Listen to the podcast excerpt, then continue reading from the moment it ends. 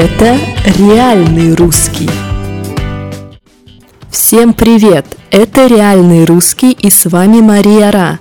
Давайте посмотрим, что сегодня за день такой. Сегодня 5 июля и это Всемирный день бикини. Ну да, июль, лето, жара, пляж и девушки в бикини. Правда, долгое время в России не называли бикини бикини, а как же называли? Ну, смотрите, когда я в воде для удовольствия, то есть я не профессионально плыву куда-то, я отдыхаю и мне нравится быть плавать в воде, я говорю я купаюсь. Купаться такой глагол. И, соответственно, одежда для того, чтобы купаться, называется купальник и для мужчин, и для женщин. И, соответственно, у женщин есть два типа купальников. Первый тип – это купальник раздельный, то есть бикини отдельно верхняя часть, отдельно нижняя часть, и между этими частями ничего нет, голое тело. Вот это раздельный купальник, это бикини, как сейчас мы называем. Ну а есть купальник слитный.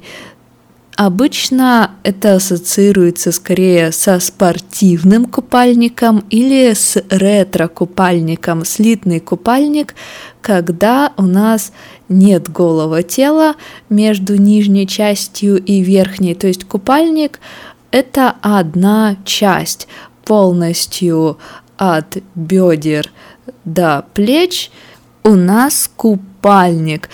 То есть нет отдельно нижней части и отдельно верхней части, только одна часть. Это слитный купальник. Ну а что же у мужчин?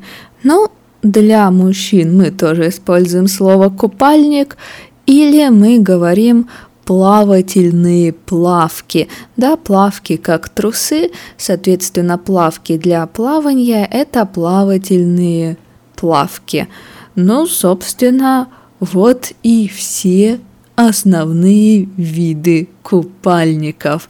Так что, если вы в России и вам нужен купальник, то теперь вы знаете, что вам нужно купить, что вам нужно попросить раздельный купальник, слитный купальник или плавательные плавки. Ну а сейчас давайте поговорим о том, что в этот день происходило интересного в истории России. Итак, в 1829 году 14-летний парень по имени Павел нашел первый в России алмаз. Да, алмаз это драгоценный камень, и состав алмаза такой же, как и состав у карандаша, да, у простого карандаша. Я думаю, вы поняли, что такое алмаз. Так вот, парень нашел этот алмаз, но, конечно, он не стал мега богатым после этого. Почему? Потому что он был крепостным. То есть, по сути, он был рабом, у него был хозяин. Но вы знаете, кто такие крепостные в России. Но, тем не менее, с этого дня в России начали искать алмазы, начали добывать алмазы.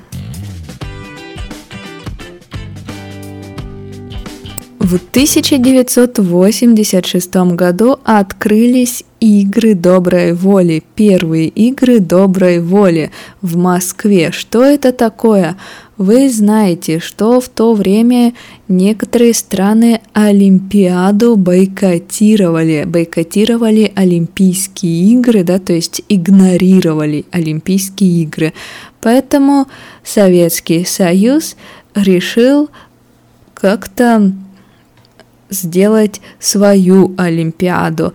И появились игры доброй воли. Это альтернатива Олимпийским играм, международные масштабные соревнования. И в 1986 году они прошли впервые. А в 1995 году решили, какая песня будет официальным гимном Москвы. И этим гимном стала песня «Моя Москва». Если вы еще не слушали, обязательно послушайте. Все-таки гимн столицы России. Вот и все новости. Давайте посмотрим интересные слова. Итак, быть в воде для удовольствия, плавать непрофессионально – это купаться. Мы едем на море, чтобы покупаться, чтобы отдохнуть там. И, соответственно, одежда для того, чтобы купаться, одежда для того, чтобы плавать, называется купальник. У женщин может быть раздельный купальник, то есть из двух частей бикини, а может быть слитный купальник из одной части. А у мужчин тоже мы говорим либо просто купальник, либо у мужчин плавательные плавки или плавки для плавания. В общем, ребята, если вы еще не купались в этом году, то давайте идите за новым купальником и купаться, а то так и лето пройдет. До завтра!